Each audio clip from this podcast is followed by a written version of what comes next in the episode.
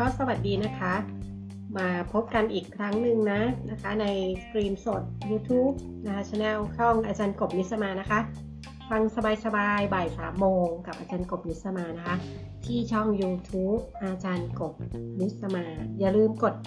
ติดตามกด Subscribe กดไลค์กดแชร์ให้ด้วยนะคะ ก็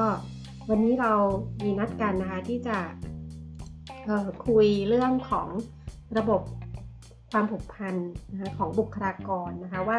มันมีความจำเป็นหรือว่ามันมีความสำคัญกับเราอย่างไง กับองค์กรยังไงนะคะ ยิ่งตอนนี้พวกเราอยู่ในสถานการณ์ที่ยากลำบากมากเลยใช่ไหมคะสถานการณ์โควิดยิ่งจำเป็นต้องแบบดูแลบุคลากรของเราให้ดีนะคะ ก็ใครที่เข้ามาในช anel นะคะ กล่าวทักทายได้นะคะ สวัสดียามเช้าแล้วก็สวัสดีวันแรกของการเริ่มงานของปีใหม่ 2564 นะคะต้องบอกเลยว่าเเรื่องนี้ HR ต้องฟังนะนะคะว่าเราจะทำยังไงนะคะเพื่อให้องค์กรของเราเนี่ยนะคะสามารถที่จะสร้างความผูกพันให้กับคนทำงานได้นะคะแล้วก็ความผูกพันเนี่ยมันมีความสำคัญยังไงนะคะต่อความอยู่รอดขององค์กรนะคะ ต้องบอกเลยว่า โดยรวมแล้วเนี่ยเราจึงคงเคยได้ยินคำว่า employee engagement ค่อนข้างบ่อยใช่ไหมคะในช่วง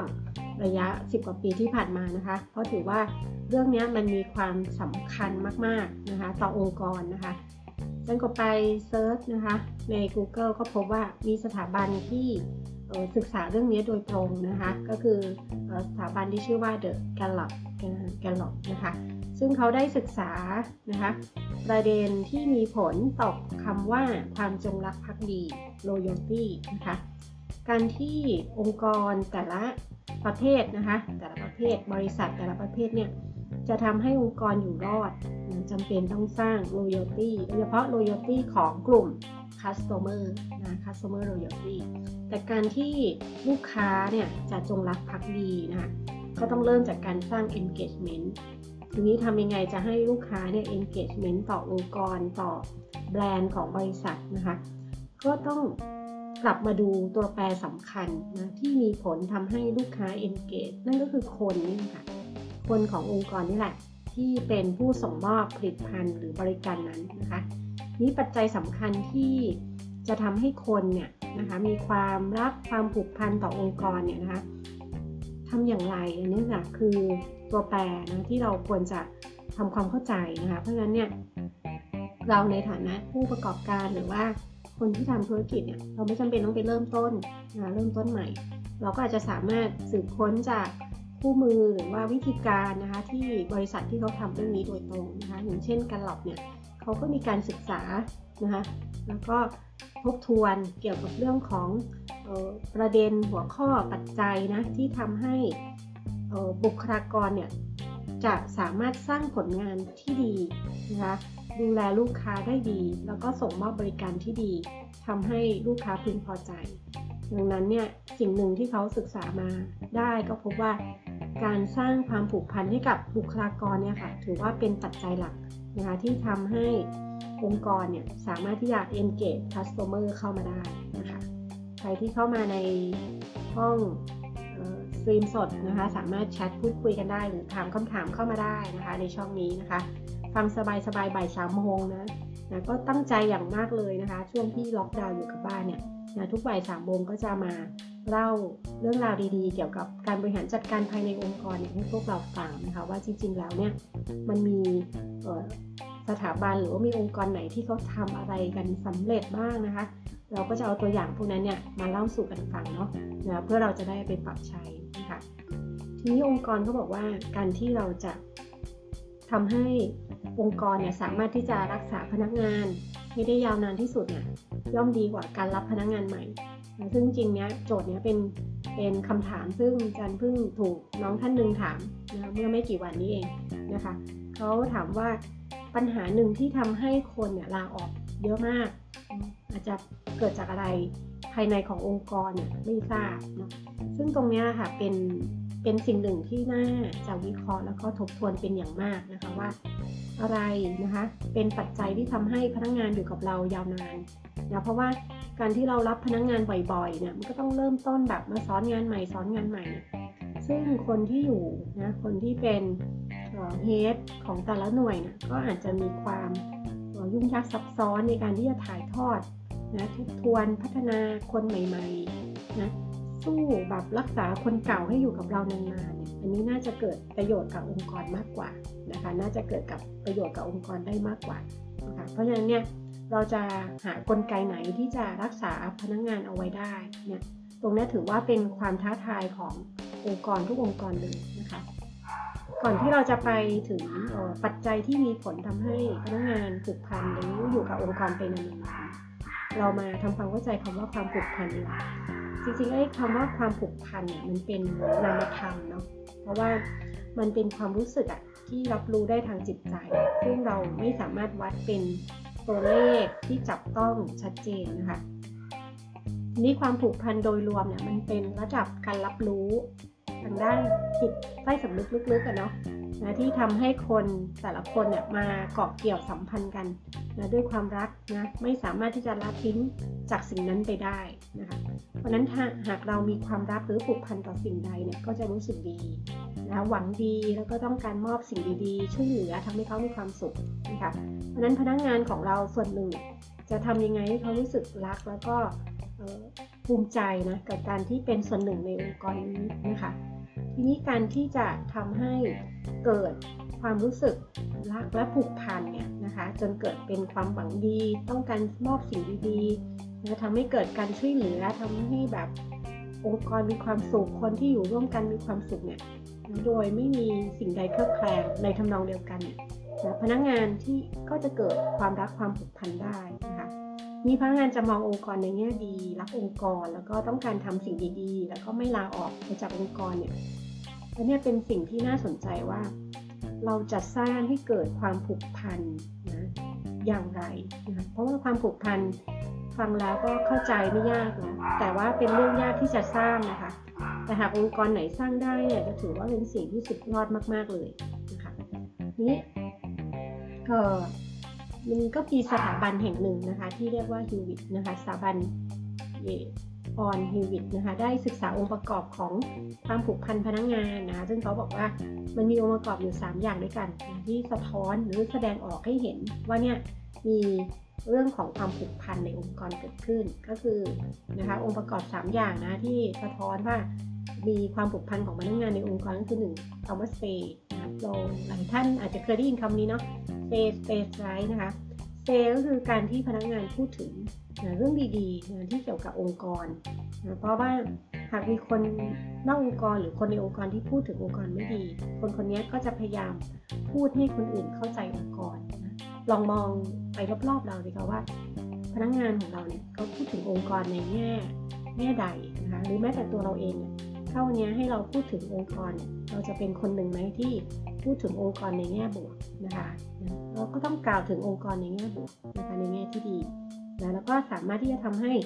คนข้างๆเนี่ยมององค์กรในแง่บวกได้เช่นกันนะคะแม้ว่าจะมีพนักงานบางท่านเนี่ยกล่าวถึงองค์กรในแง่ลบก็ตามนะคะ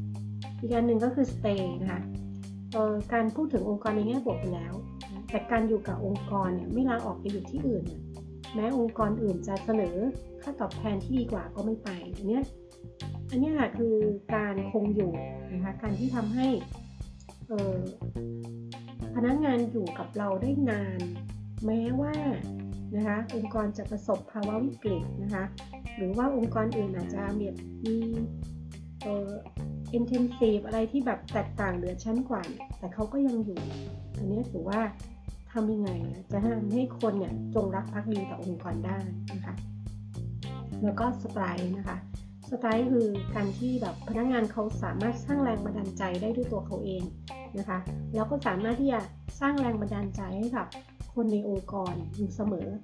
นี่นี่อันนี้เป็นสิ่งที่ท้าทายมากเนาะที่เราจะหาใครสักคนหนึ่งที่สามารถที่จะ มีแรงบันดาลใจกับตัวเองได้ แม้ในยามที่ทำงานหนักแม้ในยามที่เหนื่อยมาก แต่เขาก็ยังสร้างแรงบันดาลใจให้กับตัวเองแล้วก็ผู้คนรอบข้างได้ ไม่ถดถอยไม่ท้อแท้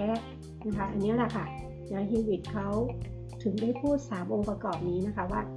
มันสะท้อนสัญญาณนะคะความผูกพันขององค์กรมาก ๆ เลยนะคะ ทีนี้องค์กรองค์ประกอบของความผูกพันต่อองค์กรที่ฮิวิตได้พูดไว้เนี่ยเป็นการประเมินโดยตรงไปที่คุณลักษณะที่แสดงออกถึงความผูกพันนะคะอาจจะมีคำจำกัดความที่ครอบคลุมนะคะเพราะว่า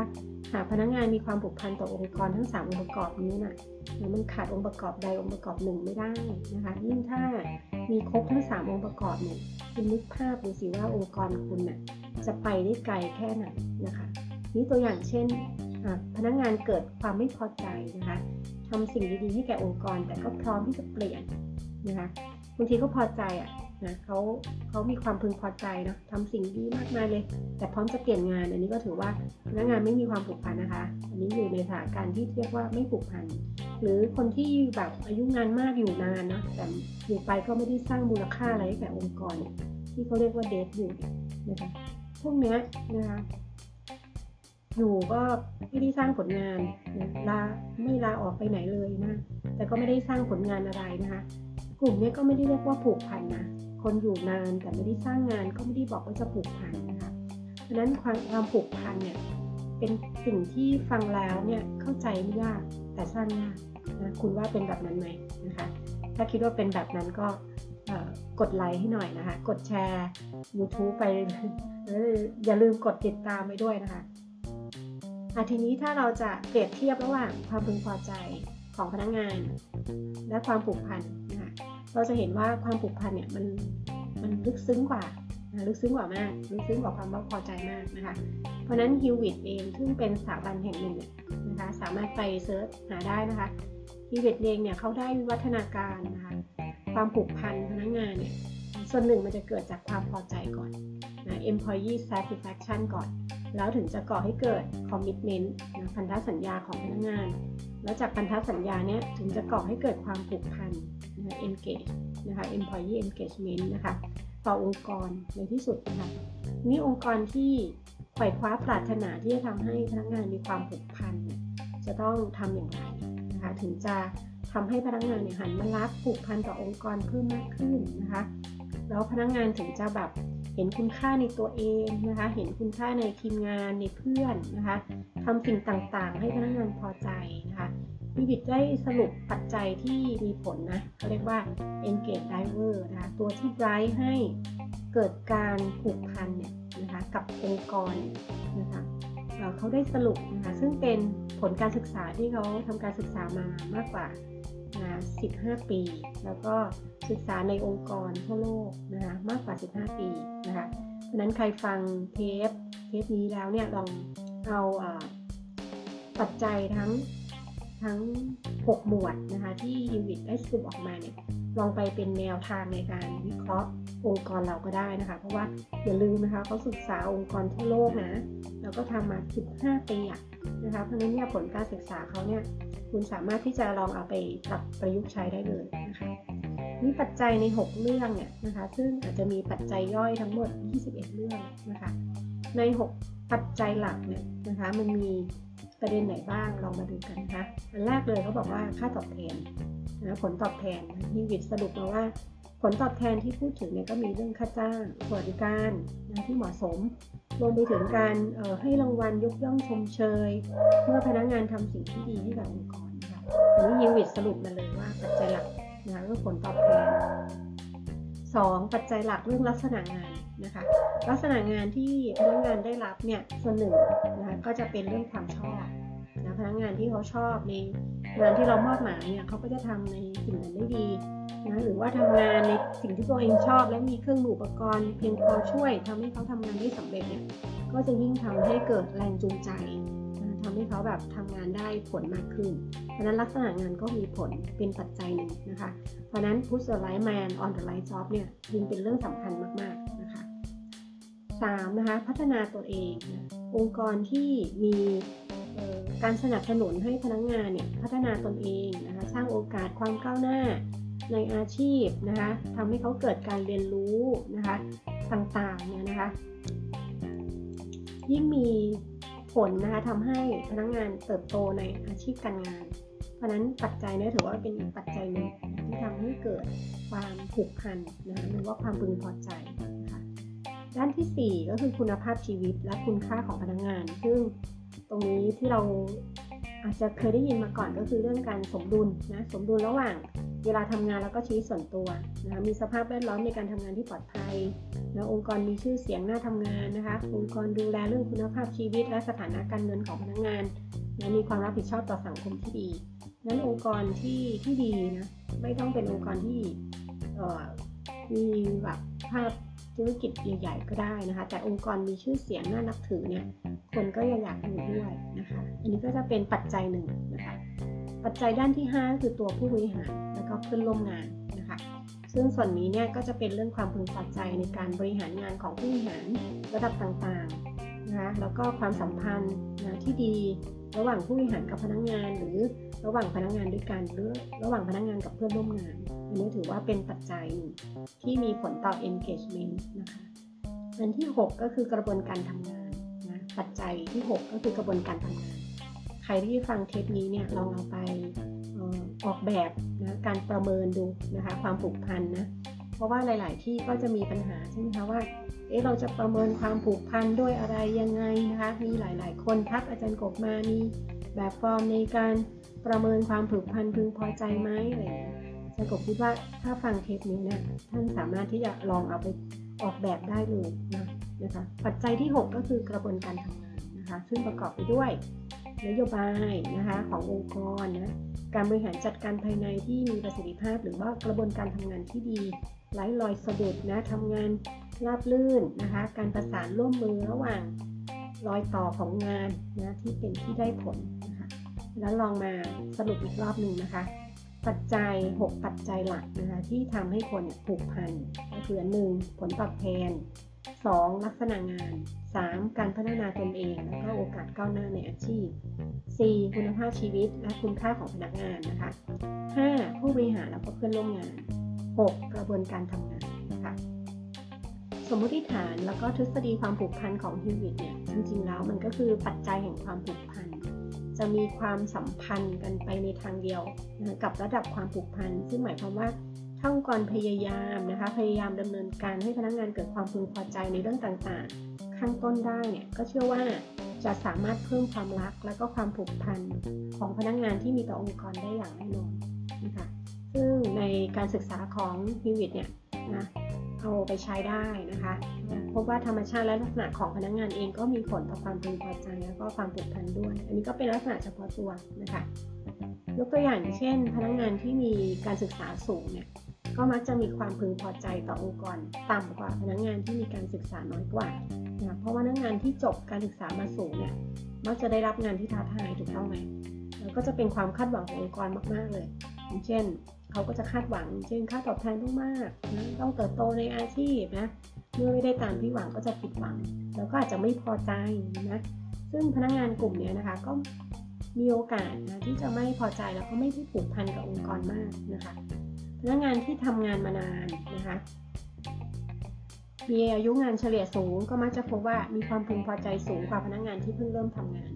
นะคะ เพราะพนักงานที่มีอายุงานมากสามารถที่จะปรับตัวเข้ากับสภาพแวดล้อมในการทำงานที่ดีนะได้ดีกว่าพนักงานใหม่นะก็มันก็ชัดเจนนะคะ เพราะนั้นวัยที่ต้องการความมั่นคงในชีวิตถูกไหมพนักงานที่อยู่มานานแล้วเพราะนั้นจึงมาพบว่า พนักงานกลุ่มนี้มักจะพึงพอใจมากกว่า พนักงานที่มีอายุงานน้อยๆนะเพราะนั้นเวลาที่เราประเมินหรือว่าวิเคราะห์ความผูกพันพึงพอใจเนี่ยก็ควรจะเซกเมนต์กลุ่มพนักงานให้ดีให้ชัดเจนนะคะว่าระดับการศึกษามีผลต่อความพึงพอใจผูกพันไหมนะคะอายุงานมีผลต่อระดับความพึงพอใจผูกพันไหมนะคะเพื่อเราจะได้แก้ไขปัญหาตรงจุดนะคะ แล้วก็ความผูกพันนะคะ ก็มักจะพบว่าความพึงพอใจต่อปัจจัยเหล่านี้มีความแตกต่างกันระหว่างองค์กรนะคะอย่างเช่นอองค์กรในภาคเอกชนนะก็อาจจะพบว่าพนักงานมักจะพอใจในงานที่ได้มอบหมายที่ท้าทายนะผลตอบแทนที่ได้รับเหมาะสม การเลื่อนขั้นเลื่อนระดับนะมีความยุติธรรมหรือไม่ แต่ในองค์กรราชการนะคะ พนักงานอาจจะพอใจเรื่องสัมพันธภาพที่ดี ระหว่างเพื่อนร่วมงานมากกว่า ความภูมิใจในองค์กรมากกว่า ซึ่ง 2 องค์กร 2 ประเภทเนี้ก็จะมีลักษณะที่ต่างต่างกันไปนะคะ ซึ่งไม่ว่าจะเป็นปัจจัยเรื่องไหน หากองค์กรค้นพบและเข้าใจนะถึงความต้องการที่แท้จริงเนี่ยคุณจะสามารถตอบสนองให้แก่พนักงานได้เหมาะสม แล้วก็ทำให้องค์กรเนี่ยเเกิดความผูกใจนะ ผูกใจพนักงงานให้อยู่กับองค์กรไปได้จนถึงวันเกษียณอายุนะคะถ้าฟังเทปนี้นะคะดีและชอบเนี่ยกดไลค์กดติดตาม กดกระดิ่งไว้เนาะนะคะเพราะว่าจะได้แบบกลับมาดูทวนซ้ำได้นะคะแล้วก็ที่สำคัญแชร์ไปให้เพื่อนๆเราได้นะคะความผูกพันของพนักงงานต่อองค์กรก็คือความรักในงานนะคะแล้วก็ความพักดีต่อองค์กรที่ทำให้พนักงงานเนี่ยสามารถที่จะแบบทุ่มเทสติปัญญานะคะแล้วก็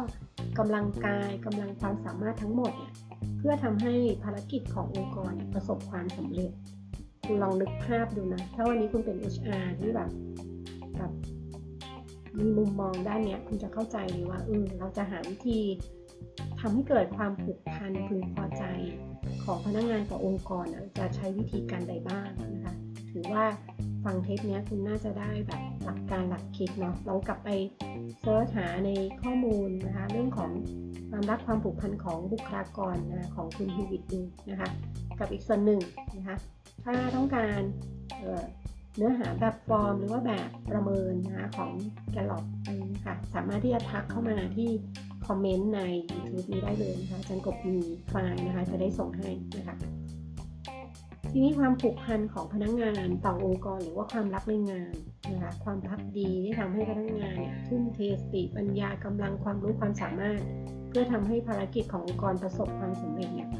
โดยการทำให้พนักงานรู้สึกมีความสุขแล้วก็พึงพอใจ ถือว่าเป็นหัวใจสำคัญของความผูกพันของพนักงานต่อองค์กรเลยนะคะทีนี้แนวคิดเรื่องความผูกพันของพนักงานต่อองค์กรเนี่ย ที่สถาบันแกลล็อกนะคะเขาได้ศึกษาความผูกพันนะคะของพนักงานแล้วก็นำมาสู่การวิจัยอะไรบางอย่างนะคะเขาได้แบ่งพนักงานไว้ 3 แบบสามประเภทนะเขาแบ่งพนักงานไว้ 3 ประเภท ประเภทที่ 1 พนักงานที่มีความผูกพันในงานนะ engage คือพนักงานที่ทำงานด้วยความเต็มใจตั้งใจแล้วก็คำนึงถึงองค์กรเสมอพนักงานมี 3 กลุ่มเนาะกลุ่มแรก engage กลุ่มที่ 2 not engaged ก็คือพนักงานที่ไม่ยึดติดกับความผูกพันในงาน ไม่มีความกระตือรือร้นนะคะ หรือว่าทำงานแบบไปวันๆไม่ตั้งใจอะไรเงี้ยนะคะ8โมงสแกนนิ้ว4โมงสแกนออกอะไรต่างๆเนี่ยนี่คือพนักงานกลุ่มที่ไม่ engage นะคะ ส่วนพนักงานกลุ่มที่ 3 ก็คือ actively actively disengage ก็คือไม่มีความผูกพันในงานเลยนะคือไม่มีความสุขในการทำงานเลยมาแบบ ซึมเศร้าเหงาหงอยนะชีวิตแบบไม่ไหวแล้วนะหรือไม่รู้ว่าจะใช้คำว่าเบิร์นเอาได้ไหมแต่ว่ามันคงไม่ใช่นะคือคนที่เบิร์นเอาเนี่ยอาจจะเกิดจากระบบที่ไม่ดี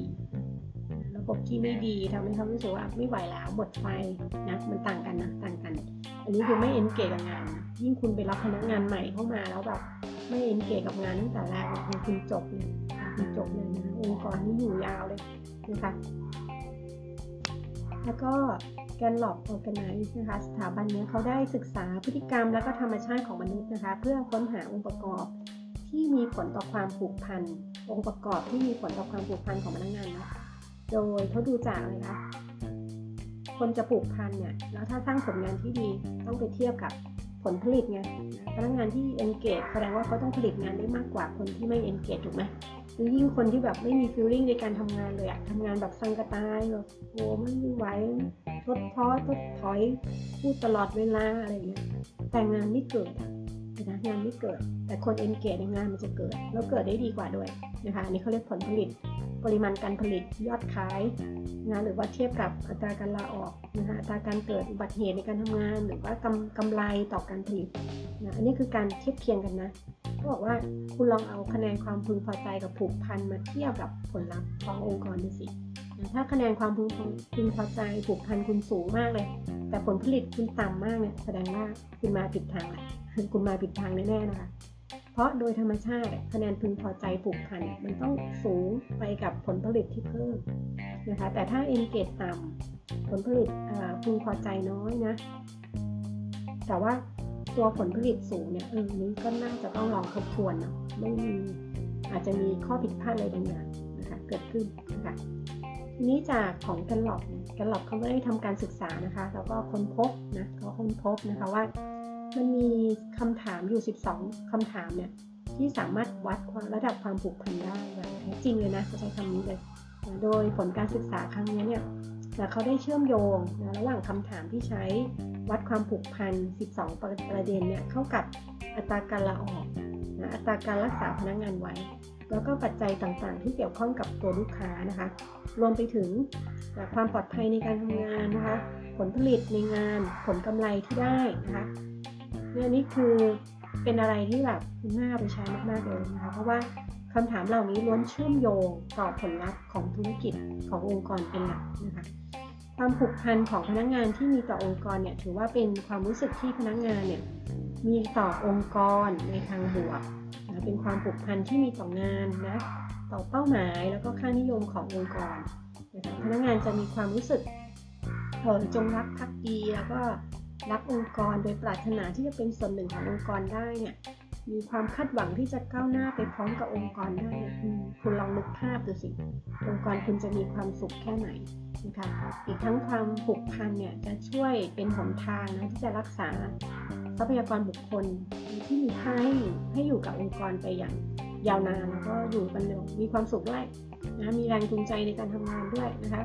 แล้วก็ปฏิบัติงานอย่างเต็มความรู้ความสามารถนะคะพอรู้สึกว่าเป็นเจ้าของเนี่ยเป็นเจ้าของ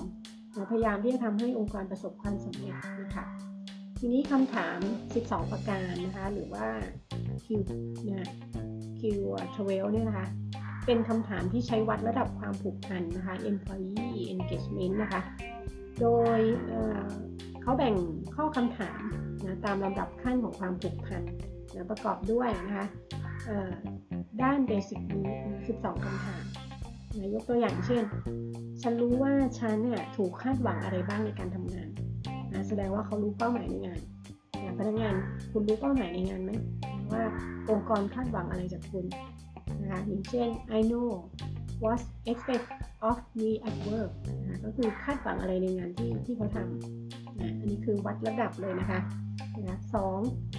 ฉันมีเครื่องมือและอุปกรณ์ในการทำงานที่เหมาะสม มีเครื่องมืออุปกรณ์ในการทำงานที่เหมาะสม ด้านการสนับสนุนการบริหารนะก็คือเขามีอะไรที่ support เขานะคะ I have material and equipment to do work right นะคะ for management support นะอันนี้ก็คือคำถามที่2นะคะคำถามที่3นะคะณเวลาที่ฉันทำงาน ฉันมีโอกาสที่จะได้ทำในสิ่งที่ฉันนะทำได้นะคะแล้วก็ทำได้ดีที่สุดทุกวันด้วย at work I have opportunity to do what I do best every day เนาะคือเขาเนี่ยสามารถทำในงานของเขาได้ออกมาดีทุกครั้งเลยในทุกวันสุดยอดไหมคะอันนี้นะอันนี้เป็นคำถามที่สามนะคะคำถามที่สี่นะคะในช่วงเจ็ดวันที่ผ่านมาเนี่ยฉันได้รับการยกย่องหรือชมเชยในงานที่ออกมาดีหรือเปล่า เออคำถามนี้นะเป็นคำถามที่คุณต้องถามพนักงานคุณนะว่า เจ็ดวันที่ผ่านมา เขาได้รับการยกย่องชมเชยบ้างไหมนะหรือว่าถูกตำหนิตลอดเลย In the last seven days นะ I have received recognition นะคะ of of place for doing good work ชื่นชมพนักงานบ้างนะคะอย่าตำหนิติเตียนเขาอย่างเดียวนะคะก็อย่าอย่าอย่าชื่นชมจนเฟื่อนะคะ จนพนักงานรับรู้ได้ว่าเนี่ยตอแหลนะแต่ถ้าคุณตอแหลแล้วคุณไม่ได้พูดความจริงไม่ได้นะคะ อันที่ 4 นะคะ ฉันมีหัวหน้าหรือคนที่ทำงานคอยดูแลเอาใจใส่ฉันเสมอนะ my supervisor or someone at work นะ seem to care about me as a person มีคนในที่ทำงานที่แบบคอยเอาใจใส่ดูแลฉันใส่ใจฉันนะคะ ก็เวลาไปทำงานก็คุณต้องดูด้วยนะว่าพนักงานคุณเขาหดหูพอเหี่ยวหรือเปล่านะคะนะเข้าไปในที่ทำงานก็ต้องคอยสังเกตนะคะไม่ใช่แบบ มุ่งแต่งานแต่ไม่มุ่งคนไม่ได้นะคะ ผู้บริหารที่ดี ส่วนตัวพนักงานเองนะคะเขาก็อาจจะยังมีความต้องการนี้อยู่นะเราเอาใจใส่ดูแลเขาถามเขานะงานไม่สำเร็จเพราะอะไรนะไม่ใช่เอาแต่งานนะคะคำถามที่ 6 นะคะ มีบางคนในที่ทำงานคอยสนับสนุนฉันให้ได้รับการพัฒนา there are someone at work นะ who encourage development นะคะ ไม่ใช่แบบ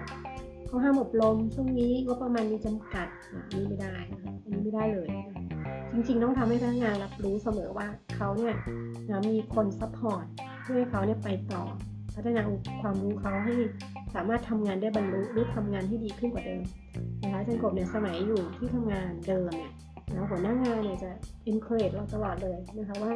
เออปีนี้จะให้เราไป train ที่ไหนอะไรยังไง มีแผนการเทรนนิ่งกับเราอย่างไร นะอันนี้เขา encourage เพื่อเรารู้ว่าเออเนี่ยเขาใส่ใจนะ ที่จะสนับสนุนนะให้เราเนี่ยมีความรู้ทักษะนะคะที่เหมาะสมแล้วก็ดียิ่งยิ่งขึ้นไปนะคะคำถามที่ 7เขาบอกว่า ในที่ทำงานเนี่ยความคิดเห็นของฉันมักได้รับการยอมรับนะ at work my opinion นะ opinion นะคะ seem to count นะแล้วก็มี relationship นะด้านความสัมพันธภาพ ก็คือไม่ใช่ความคิดเห็นเขาถูกปัดถูกปัดตกเสมอไม่ได้เนาะเลยความคิดเธอไม่ได้เรื่องหรอกคำถามเหล่านี้คำพูดเหล่านี้ห้ามหลุดออกไปจากปากหัวหน้างานเลยนะคะเลยที่ที่ดีที่เธอคิดจะทำเนี่ยฉันคิดอยู่แล้วอะไรอย่างเงี้ยไม่ใช่เลยนะคะ ยิ่งถ้าแบบลูกน้องคุณเขามีไอเดียที่ตรงกับคุณที่คุณอยากจะแบบทำอยู่แล้วเนี่ยคุณผลักดันเขาขึ้นไปโอ้โหนี่สุดยอดมากเป็นไอเดียที่บันเจิดสุดๆนะไม่ใช่แบบนะไปแบบ อะไรอะเรียกว่าอะไรทำให้ดาวตกเลยทำให้ดาวตกไม่ได้นะเขากำลังพลาวอยู่นะ คุณต้อง encourage เขานะ ไม่ใช่แบบทำให้เขารู้สึกแบบพอเหี่ยวไม่ได้นะคะ เพราะฉะนั้นเนี่ยความคิดเห็นของเขาต้องได้รับการยอมรับ ไม่ใช่บอกเอออันนี้พี่คิดจะทำอยู่แล้วนะคะหรือทำมานานแล้วทำไม่ได้หรอกนี่ไม่ได้นะคะ อันที่ 8 นะคะ พันธกิจหรือว่าจุดมุ่งหมายขององค์กรทำให้ฉันรู้สึกว่างานของฉันน่าสำคัญ the mission or purpose of company นะ make me feel my job is important นะคะไม่ใช่แบบงานเขาไม่เคยพูดถูกพูดถึงเลยนะไม่เคยถูก reference ถึงเลยนะเราพูดอะไรที่ห่างไกลตัวจนทำให้เขารู้สึกว่าโอ้ไม่เห็นเกี่ยวกับเราเลยไม่ได้นะคะนั้น ภารกิจหรือจุดมุ่งหมายองค์กรเนี่ยถือว่าเป็นส่วนหนึ่งในงานของเขาคุณก็ต้องวัดตรงนี้ด้วยนะคะอันที่9นะเขาบอกว่าเพื่อนร่วมงานหรือลูกน้องของฉันเนี่ยทำงานอย่างเต็มที่เพื่อให้งานมีคุณภาพ เพื่อนร่วมงานหรือลูกน้องของฉันทำงานอย่างเต็มที่เพื่องานมีคุณภาพนะคะ my associate or follow employee are commit to doing quality work เพื่อนร่วมงานทำงานมีคุณภาพตลอดนะคะอย่า คืออย่าหลอกตัวเองนะคะนะครับนั้นเนี่ยเวลาที่เราสังเกตเห็นเนี่ยเราจะต้องแบบนอกจากชื่นชมเขาด้วยความจริงใจแล้วเนี่ยมันต้องใช่ด้วยนะงานคุณภาพแสดงว่า performance ของคนคนนั้นก็ต้องออกนะ performance ของหน่วยงานคุณก็ต้องออก performance ขององค์กรต้องออกถูกต้องไหมคะอันนี้คือคำถามที่9นะคะคำถามที่ 10 ฉันมีเพื่อนที่ดีที่สุดในที่ทำงานคำถามนี้สุดยอด I have a best friend at work นะแล้วก็ด้านความก้าวหน้าในงาน คือเขาสามารถโกรธหรือเติบโตในงานที่เขาอยู่ได้นะนี่คือคำถามที่สิบคุณมีเพื่อนเลิฟหรือเปล่า คุณมีเพื่อนรักในที่ทำงานหรือเปล่า หรือว่าคุณแบบถูกปล่อยเดียวโดดเดียวนะไม่ได้นะคะ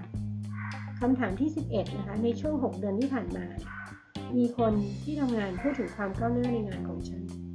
นะก็คือมีคนพูดถึงอะนะ in the last six months นะคะ someone at work has talked to me about my progress มีคนมาพูดคุยว่าเออเรามีโปรเกรสเพิ่มมากขึ้นนะคะหรือว่ามีแต่คนแบบตำหนิหรือว่าเพิกเฉยบางทีเราโปรเกรสแต่ไม่มีใครพูดถึงเลยค่ะอันนี้ก็ไม่ได้ค่ะบรรยากาศที่ทำงานก็รับรู้ได้อยู่แล้วนะคะว่าบรรยากาศเป็นยังไงนะคะคำถามที่ 12 นะเมื่อปีที่ผ่านมานี้นะคะฉันได้มีโอกาสที่ได้เรียนรู้และเติบโตในที่ทำงาน This last year I have had an opportunity to learn and grow at work นะคะก็คือในปีที่ผ่านมาเนี่ยเขารับรู้ว่าเขาอะมีโอกาสในการทำงานใหม่ๆ มีความท้าทายใหม่ๆ ที่เขาได้รับ แล้วก็เติบโตขึ้นเรื่อยๆ ไม่ใช่แบบดาวลงเรื่อยๆ ถดถอยลงไปเรื่อยๆ ไม่ได้ คุณต้องทำให้เขารับรู้ว่าเขาดีขึ้นนะคะ ไม่ใช่แบบ ตำหนิปีฉินอยู่ตลอดไม่ได้อันนี้เป็น 12คำถามนะคะ ซึ่งฟังดูแล้วนะลองเอาไปประยุกต์ใช้ดูนะคะ แต่สำหรับท่านไหนที่เข้ามาฟังแล้วรู้สึกว่าเออไอตัวอย่างมันมีเป็นรูปธรรมไหมนะคะ ต้องการข้อมูลเอกสารเพิ่มเติม ก็สามารถที่จะ พิมพ์ อีเมล ทักเข้ามาในคอมเมนต์ได้นะคะ หรือว่าช่องทางติดต่อนะไม่ว่าจะเป็น Line Official Line ส่วนตัวเพจ Facebook QM Training Group หรือว่าเฟซบุ๊กส่วนตัวจารย์กบนิสมานะคะ ก็สามารถที่จะ inbox เข้ามาขอแบบฟอร์มหรือว่าแบบประเมินความพึงพอใจผูกพันได้นะคะ ก็ทั้งหมดทั้งมวลเนี่ยเป็นเป็นองค์ความรู้สากลนะคะ ถ้าคุณหยิบไปใช้แล้วเกิดประโยชน์มันก็เป็นผลลัพธ์ที่ดี เพราะนั้นเทปนี้จันถึงเน้นว่า HR ไม่ควรพลาดอยากให้คุณได้วางระบบที่เหมาะสมกับองค์กรของคุณนะคะอย่าลืมว่าความผูกพันเนี่ยฟังแล้วมันง่ายอะแต่ทำให้มันเกิดอะมันยากเนาะแต่ถ้าคุณฟังวันนี้แล้วคุณเอากลับไปทบทวนไข้ควรแล้วลงมือใช้ประโยชน์จากมันจริงๆอะองค์กรคุณจะอยู่ยาวอยู่ยาวแล้วก็อยู่อย่างมีความสุขด้วย ไม่ใช่อยู่อย่างทุกข์ทรมานแล้วก็หลอกตัวเองไปวันๆว่าองค์กรเรามีความสุขอะมันไม่ใช่นะคะดังนั้นทำแล้วมันต้องเกิดประโยชน์ทำแล้วต้องเกิดประโยชน์แล้วที่สำคัญจันกบเชื่อว่าทุกคนทำได้แล้วทุกคนทำได้นะคะฟังแนวคิดแบบนี้เนี่ยหลายท่านเนี่ยอาจจะแบบเออเอ๊ะเอ๊ะอ๋อแล้วอะนะคะเอ๊ะอ๋อแล้วว่าเออมันมันเป็นจริงได้นะนะคะ เพราะฉะนั้นคนถือว่าเป็นหน่วยที่มี พลังมากที่สุดขององค์กรนะคะ องค์กรจะเติบโตได้ก็ล้วนแต่อาศัยคนทำงานนะคนทำงานนะไม่ว่าเขาจะอยู่ตรงส่วนไหนขององค์กรเนี่ยเขาก็มีความสำคัญสูงกับองค์กรมากๆนะยิ่งรักษาคนที่เก่งด้วยดีด้วยนะคะทำงานทุ่มเทเสียสละให้กับองค์กรไว้กับองค์กรได้นานๆเนี่ยคุณคิดดูสิองค์กรคุณจะสุดยอดขนาดไหนนะคะเพราะฉะนั้นในเทปนี้จารย์กบหวังว่าหลาย ๆ ท่านที่วนเข้ามาดู สตรีมมิ่งสดวันนี้นะคะนะฟังสบายๆบ่ายสามโมงกับอาจารย์กบนะนะถ้าวันไหนล็อกดาวน์อยู่ที่บ้านก็จะได้มา stream สดพูดคุยกันนะคะ แล้วก็อย่าลืมนะกด subscribe นะกดติดตาม กดไลค์กดแชร์ กดกระดิ่งไว้ด้วยนะคะ เพราะว่าจะได้ไม่พลาดนะไม่พลาดเขาเรียกว่าไม่พลาดวิดีโอคลิปดีๆนะ แล้วก็ตอนนี้ถ้า ครบพันแชร์นะพันคลิปพัน subscribe เมื่อไหร่เนี่ยเจนกบจะเปิดคลาสสอนวิธีทำ BMC เลยค่ะ วิธีทำ BMC นะคะเพราะนั้นถ้าใครแบบอยากจะฟังฟรีในเรื่องของการประยุกต์ใช้ Business Model Canvas เนี่ย กับแนวคิด OKR เพื่อขับเคลื่อนงานของหน่วยของตัวเองนะ ขององค์กรให้ประสบความสำเร็จเนี่ยไม่อยากให้คุณพลาดเลยนะคะจันเปิดคลาสให้ฟรีเลยนะคะสำหรับ ท่านที่แบบนะเข้ามาอยู่ในห้องเรียนด้วยกันนะคะ แล้วก็ถึงพัน subscribe เมื่อไหร่นะคะ ก็ช่วยแชร์ YouTube นี้ไป แล้วก็บอกเพื่อนๆข้างว่ากด subscribe ช่องนี้เป็นสุดยอดช่องนี้ดีมากเลยช่อง YouTube ของอาจารย์กบยุสมานะคะ ฝากช่องไว้ด้วยนะคะ แล้วที่สำคัญเลยนะคะ input my brain นะคะ output for share and take feedback for improvement โอเคไหมคะ นี่คือฟังสบายๆบ่ายสามโมงกับอาจารย์กบนิสมานะคะ พรุ่งนี้พบกันนะคะ